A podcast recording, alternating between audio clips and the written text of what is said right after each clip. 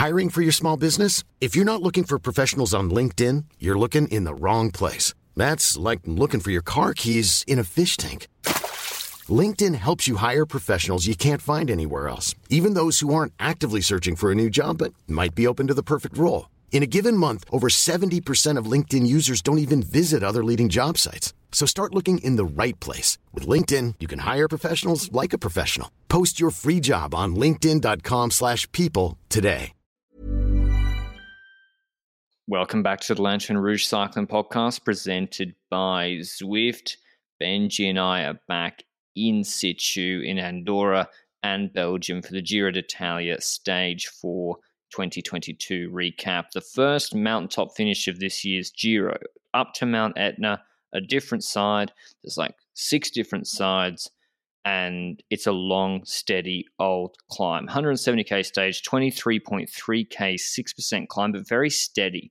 There is one section about 8k's to go that's a little bit steeper, a 10% kilometer, but otherwise it flattens out at the finish. So when when Benji and I are trying to figure out who is going to win a stage. When a climb like this has a 5% finish that's exposed with possible headwinds, which often happens on Etna, that decreases the incentive for GC teams to pace. And that's exactly what happened today, Benji. The break really got a nice license or leash at the start of this stage. Yes, certainly. And the gap started going up to 11 minutes for a group that included some really decent riders, including the man that was said to be in this breakaway, was announced to be in this breakaway, Lenny Kämna. He uh, is on a bit of time due to uh, his attack on stage one. Then he lost some time after that attack as well. And then his time trial was good. But yeah, in general, he was on a bit of time. There were some other people in that group, including Oldani. We also had Juan Pedro Lopez, Gijs Leemreize for Jumbo, Mauri Vansevenant. I'll try and get the most important names out there. Rein Taaramäe, also a pretty important breakaway rider, won a stage at the Vuelta. Valerio Conti in this breakaway as well. Just in general, pretty strong breakaway. And there's still some tension of who's going to win on the Etna, for example. And it was likely that the break was going to win with that 11 minute advantage, but it started going down, going down, going down. And an odd thing that happened at the start of the stage was Lopez dropping out of this race completely. Miguel Angel Lopez, not Juanpe Lopez. We'll talk about that abandonment after we get to the uh, stage finish. But also next to that, we had a crash that included Simon Yates, and it looked like he went to the medical car to check his knee or something. Yeah, I think he touched down. He didn't end up losing time on this stage, but yeah, not great. He was at the end of that group. Um, but yeah, it was a breakaway stage from the start. Valerio Conti, you'll remember from stage five, I think it's the Giro 2020, he was in a similar early break. And I remember the the uh, he was getting an asthma puffer from the car, and he got very very angry that the camera was showing it, and it was like a Streisand yeah. effect live on TV. He was like, "Get away, get away!" trying to get rid of it. It's like, what are you doing? Like you're allowed to use it. Now, now you made a big fuss about nothing. So that's what I remember. But yeah, he got dropped today. Um, anyway, so it didn't matter. But before we get into the meat of this Etna climb, mention our show partner Zwift. I was happy to get back to Andorra already on this Etna stage. I, I just went on nothing too crazy. Uh, went on Tempus Fugit and just spun for the entirety of this climb. It was really great. I was missing it when we were away, actually. It was like last year, sitting back and just doing nothing, watching the stages. It was great to spin the legs and actually feel a bit better, get that endorphin hit as the stage is going on before the podcast. But have you have you Zwifted yet as you've returned, Benji? I'm afraid not yet, but I do have the plans to do so in the evening. I uh, ended up uh, having a bit of a recovery moment after being awake for 35 hours uh, when it comes to my return to Belgium. But hey, I'm looking forward to doing it again. I uh, I am straight up in that losing weight moment. We've lost weight in Budapest as well, and I want to keep that up, and I want to keep that going to, uh, yeah, get as much in shape as possible.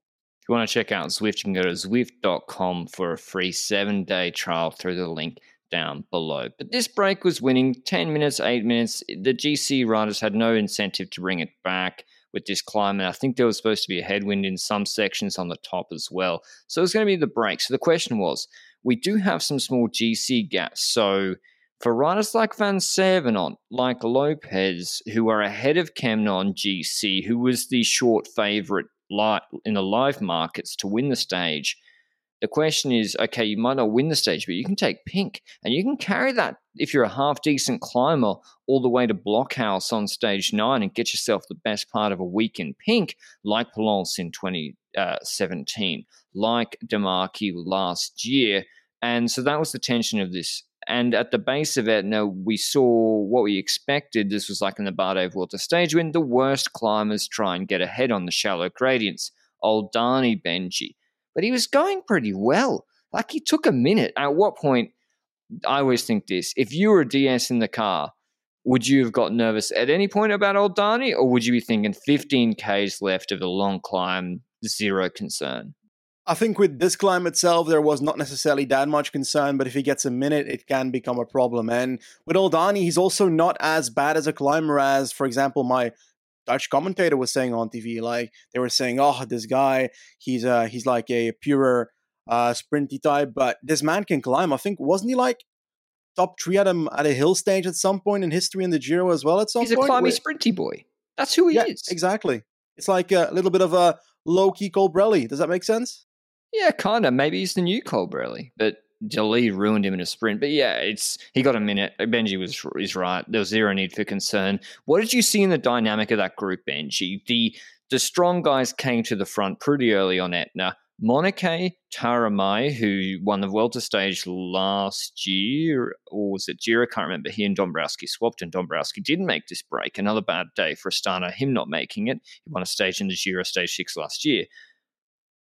Moniquet Kämna, Taaramäe, Vansevenant, JP Lopez. What did you see in that group, even though they were exchanging turns? Who was the strongest? Who was finessing? What did you see?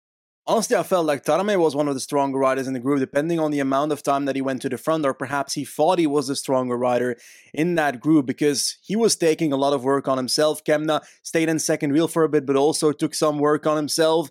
And I also want to mention the fact that Gijs Leemreize was at a certain point at the back of the group, looking really bad.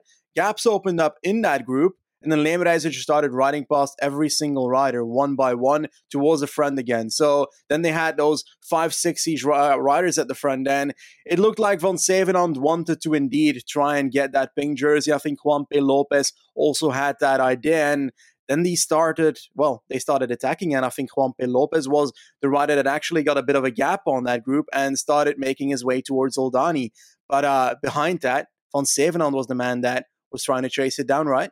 This is where the Maglia Rosa carrot really plays into the group dynamics. JP Lopez is 55 kilos dripping wet. He, in the headwind section at the top, he will lose to Kämna, Taaramäe, those sort of guys. He had to go on the steeper section, goes past Oldani. Vansevenant behind it, it's tough for the man. I mean, he likes pulling people for no reason at the best of times, but now he sees the Maglia Rosa going up the road because he's the best placed guy on GC in the group, which is actually a curse. And Kämna's a fucking shark. Uh, we saw that the old shark getting dropped very early in the GC group. Um, maybe we'll get Benji's thoughts on that at the end of the pod when we talk about Astana and Lopez. But yeah, Kämna's a shark. Taaramäe too ain't a fool, and they just sat on him on him, on him, and then eventually Kämna attacked, dropping. I think Taaramäe, he was most concerned about. He brought Moniquet and Vansevenant with him initially, wasn't concerned, and that's where Taaramäe lost this stage. I think he was very, very strong, but yeah, he needed to follow Kämna on that section, and yeah, he just when he lost that 15 seconds, he couldn't really do anything about it. Benji, then it got to 15 seconds. We had our first Italian time gaps of the year. JP Lopez, I thought he was always getting mowed down because that exposed section, as I said, is really light. What did you think when Kämna caught him? Like, if you were JP Lopez, what would you have done in that situation? Is there anything you can do when you're caught 3Ks to go with a bigger, stronger guy catching you? I think at that point I'd just be trying to survive and follow because you don't know how much of the last like 15 seconds of the gap Lopez was thinking, okay, Kämna's going to catch me. Maybe he thought that and decided to like not go as fast for a second, then set up on Kämna's wheel and try to outsprint him at the end. Perhaps that's an idea that came up to his mind, but it looked like they uh they started talking to each other, and I was like, what would these two people start talking about? There's a stage win for Kämna up there. There's a pink jersey for Lopez up there, but a lot of people were insinuating they're talking to each other about a trade deal. Lopez will get pink and Kämna will get the stage. But the one thing I don't get about that is the gap to the peloton is still four minutes then.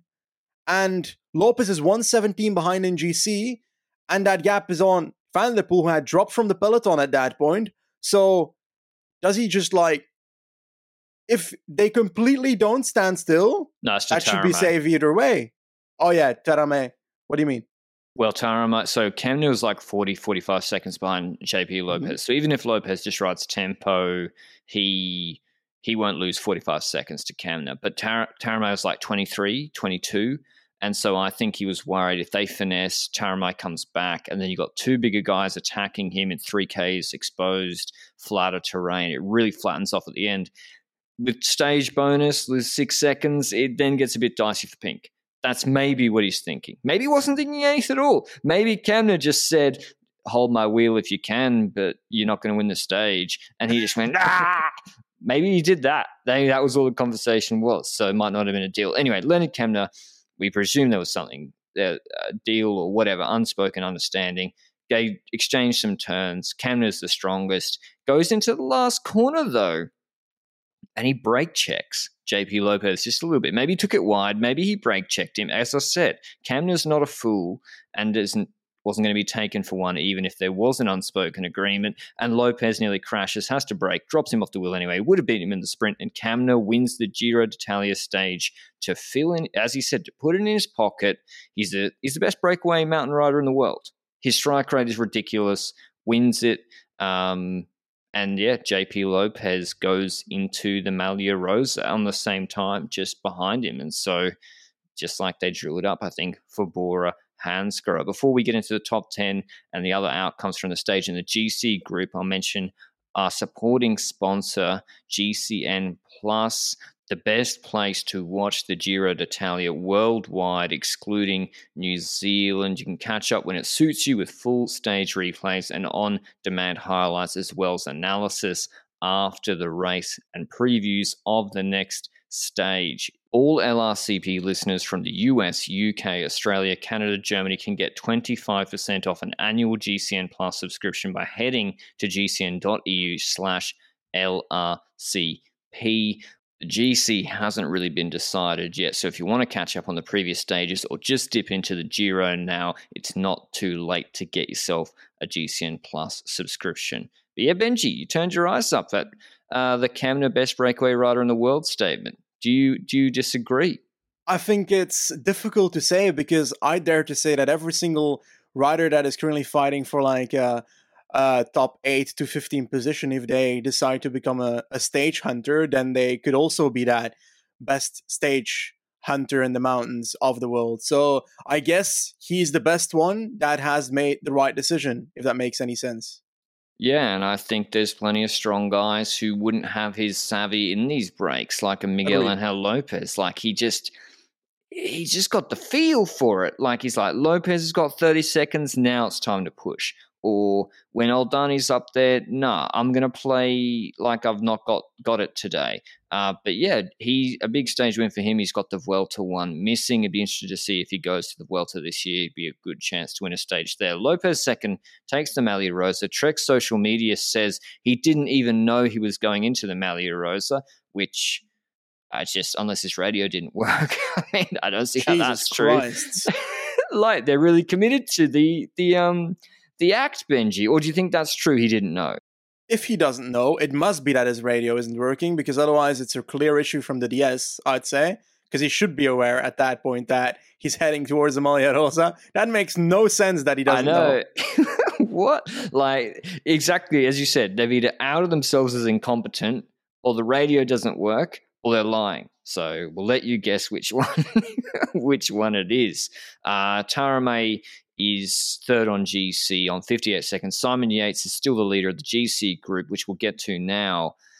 It was Ineos just steady pacing. Nothing really happened. No one took it up. There was too much headwind. Carapaz was just playing around. No one got dropped of note except Foss, Dumoulin, and I think Guillaume Martin lost like two minutes, which is quite surprising, like drop behind Howson and Pozzovivo. He's better than that normally. Also, the man apparently trained it at Etna a thousand times and didn't do this side uh, when he was here recently. What about Foss and Dumo, Benji? Are you surprised by either? I'm surprised by Foss dropping here. I'm also surprised by Foss dropping here, to be honest. And, eh, well, I wasn't expecting him to be like a top five candidate, actually. Like, in the run in when it comes to his early days this year, I was considering it, but going into this Giro, I didn't really have that feeling about it.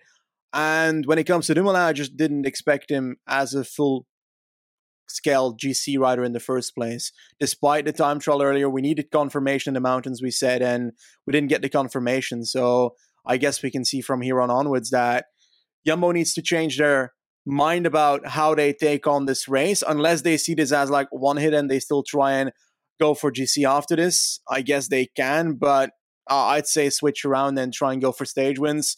But also, it also highlights the fact that I said a few times that Olav Kooij should have been at this race regardless of his age. And this confirms that even more for me because he generally could compete for a stage win in this flat sprint in this race. And they chose to get an extra mountain GC rider that is uh, Sam Oomen in this race, which I don't have an issue with them picking Sam Oomen perhaps, but having G- three GC leaders that are not really going to fight for GC, except for Foss, who had some potential of doing so. There, I'm like, that's too much, and perhaps Kooij should have been uh, selected for this. I mean, it's tough, right? Because Dumoulin's presumably on a decent salary. He came over from Sunweb and he was good for a time. And then he took a step away from cycling and he's not been the same since he's come back. His TT's been good, but he can't climb. And if he wasn't Tom Dumoulin, he wouldn't be picked for this race. And that's kind of the, again, the burden of it's a sunk cost fallacy, which you've mentioned before, Benji. It's like if Olav Kooij was getting paid the same, even if their performances yeah. were the same, he'd be here.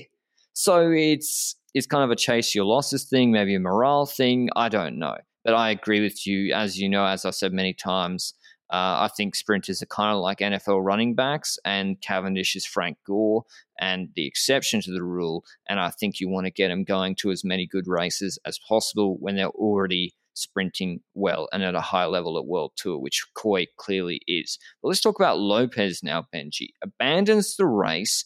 They say the Astana Twitter, it seemed to had the tweet like drafted Benji already, saying he had an issue with his leg that he picked up, an injury, a tear, two days before the Giro. First of all, Benji, do you believe this? Do you believe he's injured? Second of all, because he did an OKTT. Second of all, if he is, should he have started? Well, they at least lied at some point because I swear I saw an article on WielerFlits just before the Giro started, I think two days before the Giro started, where Lopez stated through a press conference that he was in top form for the Giro. And I think this was like after the supposed hip injury was being put on him. Because if that's two days, and I swear the article was the day before, then, well, I'd say that he's either lying now about injury or was lying then about the top form. Now, I can understand back then, then you'd be like, let's hide this injury just so that it isn't like obvious that he's injured for the competition and so forth. But uh, it's, I don't know. If he's injured now, I, I dare to believe. I think yes. So. For the, uh, I, I just have an issue with not believing riders on their words a lot of the time though, like there's a lot of riders that say sh- bullshit, but like about injuries, I'm not going to be the guy that says, "Oh, nah, man, your your hip is not hurt. Come on, show me a picture in the operation room. I gotta see it. Pixar didn't happen. Nah, I can't say that. But about the uh, whether he should have started, that's a good question. Uh, I'm obviously not a doctor, but if it's to the point where, according to that tweet, he couldn't move his leg or couldn't pedal anymore because of the tear in the muscle, well, then it's probably a pretty uh, serious injury, unless it's something that got expanded over the last couple of days, in which then, yeah, then that might not have been obvious beforehand. Yeah, I think it's true because he got dropped or got in the car. It's not like he got dropped on Etna on a bad day and then was like, actually, I'm injured. It's he was in out of the neutral zone. It seems so. Yeah, he's probably injured. And I don't know. Vinokurov came out recently, I think, and said their finances are all sorted. Lopez has a two-year deal until 2023. So I've seen no reason why he wouldn't want to continue. He crashed out of the Giro in 2020, can't remember which one. And yeah, there was stage nine Blockhaus, other stages that really suited him here. Hopefully he gets right and he comes back for uh, Tour de France, the Granon Alpe d'Huez stages. He will be absolutely lethal. But yeah, not good for Astana, Benji. Dombrowski not in the break. Nibali got dropped. Hopefully he go. Well, maybe that's a blessing. He can go for stages now, surely, freed of pretending to go for GC. But yeah, it's it's tough with Lopez. You remember he? I used to call him really consistent. From 2017, he went Vuelta eighth, Giro third, Vuelta third, Giro seventh, Vuelta fifth, Tour de France sixth, although on the Planche de Belfi TT he went from third to sixth, one of the worst TTs ever in 2020. And then he's gone DNF Giro, where he crashed in the TT, 21 Tour DNF, 20 like last year DNF. Uh, I can't remember what happened. I think he came in undercooked and rode as domestic for Mas. And then last year, Vuelta and Movistar. We all know what happened there. Uh, what's going on with Lopez Benji? What would you do if you're Astana with him? Would you build him up for Tour de France GC? They don't really have many other options. Yeah, they don't have many options, but I'm also curious about whether he's already getting paid or not, because that probably has an influence as well on the state of these riders and their willingness to do everything that the team tells them to do, you know, I would guess. Yeah, and I, I think they're going to go for Lutsenko a little bit, and he probably won't get much support. I reckon he'll just go. If I was him, I'd go for a stage win uh, on Granon and that a Tour de France stage win, even if you're not doing well in GC, is more than enough to keep you going and your career going into the future. But anyway, that was Lopez. A really big shame. I really liked him for some stages. I want to mention something about Mareczko. Mareczko seemed to have dropped like very early on in today's stage, and I'm curious whether there's something to that, like because he he dropped very early, but a lot of sprinters seem to have issues on today's stage. So Perhaps there's something with the stage being harder than expected before the Etna started, but I'm curious whether Mareczko actually made the finish line in time. I have no reports yet, but he was in front of the broom wagon for like plenty of kilometers. So uh, yeah, let's hope he's still in the race tomorrow. I mean, sure, like he, well, that would solve your problem, Benji. If he OTL, they'd have to go for MVP in the sprint, but he's going to OTL this Giro. Um, at some point. He can't climb the highways too much. Tomorrow's stage, as Benji mentioned, which uh, I mean, Benji, does he make it to this finish? It's 174 Ks. It just has a 20K, 4% steady climb, smack bang in the first third. And then it's uh, about 80 kilometers of flat after the descent. So the Démares and the, the sprinters should be winning this, but Mareczko really can't climb. So, yeah, wonder about him there. Um, the finish for this has two left-handers. They come in. Uh, the last one's at 700 meters, and the second last one is at about uh, just over a kilometer, 1.2 k's to go. You think this is a sprint stage, Benji? I think it is. think so as well. I'm curious what Lotto can do in this stage as well. We know that. I think Kluge got hit by a motorbike today. I saw something like that on Twitter, or a crash was caused by a motorbike that included Kluge, something like that. And if that's the case, together with De Buyst not being here, well, then they've only got two riders left for a sprint train. And I'm like, perhaps he should indeed be piloted, like we mentioned earlier on this week, piloted by one rider to get him into a position where he can try and fend out for himself because he kind of just needs to be on the wheel of Cavendish if Cavendish is still there after that climb, which he should be. To be honest, like Cavendish is n- is not a great climber, but he's got like 100k to fix it. or is that not possible? Well, yeah, it's like who's going to take it up? Say Mareczko and Cav get dropped. Is uh, Alpecin going to pace for the entirety of uh, this stage? I can't see Mareczko on the uh, finish list anywhere. Maybe I'm missing him or misspelling his name. It's possible he OTL'd. Cavendish also struggled a lot today. He got dropped, or their group got dropped by the Lotto Soudal group Eto, four minutes behind, and were the last riders on the course. And Gaviria was like six minutes ahead. So Cav not. Maybe they're smart. Maybe like, why would you go faster than you have to? or maybe he's not climbing very well. I don't think he'll finish this race uh, either. Blockhaus will be maybe he's just got to get through Blockhaus. But yeah, I think quick step tomorrow with those double left handers. We saw what they did the other day. They will use Ballerini earlier, I think, to make sure they are in front position uh, with 700 meters to go. I think they will. They have the best train. And Lotto, I think Kluge might have struggled or crashed today or something happened to him as well. They're also another man down. So the clear choice is what Benji just described. They, they have to just use a pilot, which should be Rüdiger Selig uh, for Caleb Ewan. And I think I think Arnaud Démare. No, I'm going with Cav. Cav two in a row. Okay. Uh, I can't pick Cav then. I'll go with Ewan for this one. Why not? I think uh, they'll magically fix it. Like out of he nowhere. did that last year, right? Yeah, he did. But wasn't that like the stage where there was like a tiny hill where they controlled it perfectly with De Buyst, and then after that hill they basically cleaned it for Ewan, or am I misremembering? I mean, De Buyst did do good. Do De Buyst did do a good job. Bit of a tongue twister there, and but he still had to close Gaviria. I think Gaviria launched early. He still had to do a fair bit of work. Oldani might have been mixing it up in that finish, um, and he was just way too good. So Israel have got to get it right. I didn't realize the other day that Zabel didn't need to do the full effort to fight Enkelmann for the points. He could have literally jumped out of the peloton doing 200 watts, taken second and would have kept blue. So they got to get it right for Nizzolo. But I like Cav. Quickstep will probably get it right. And I think Démare's looking good, but he needs to be in much better position than Cav and Ewan to win. He just does not have their top end speed. Uh, but yeah, that's all from us for the Giro d'Italia. If you want to catch that, you could uh, live tomorrow. It's on GCN plus worldwide, except for New Zealand. Benji is heading on Zwift. I'm editing a Cav video, and then I might do a double Zwift later. I might meet up with Benji. We like a, a sort of 10 p.m. Zwift, uh, which is that weird? I don't know. We're weird guys. but that's all from us. Thanks for your support. We're happy to be back home. Well, I am at least. And we'll see you with stage five recap tomorrow. Ciao.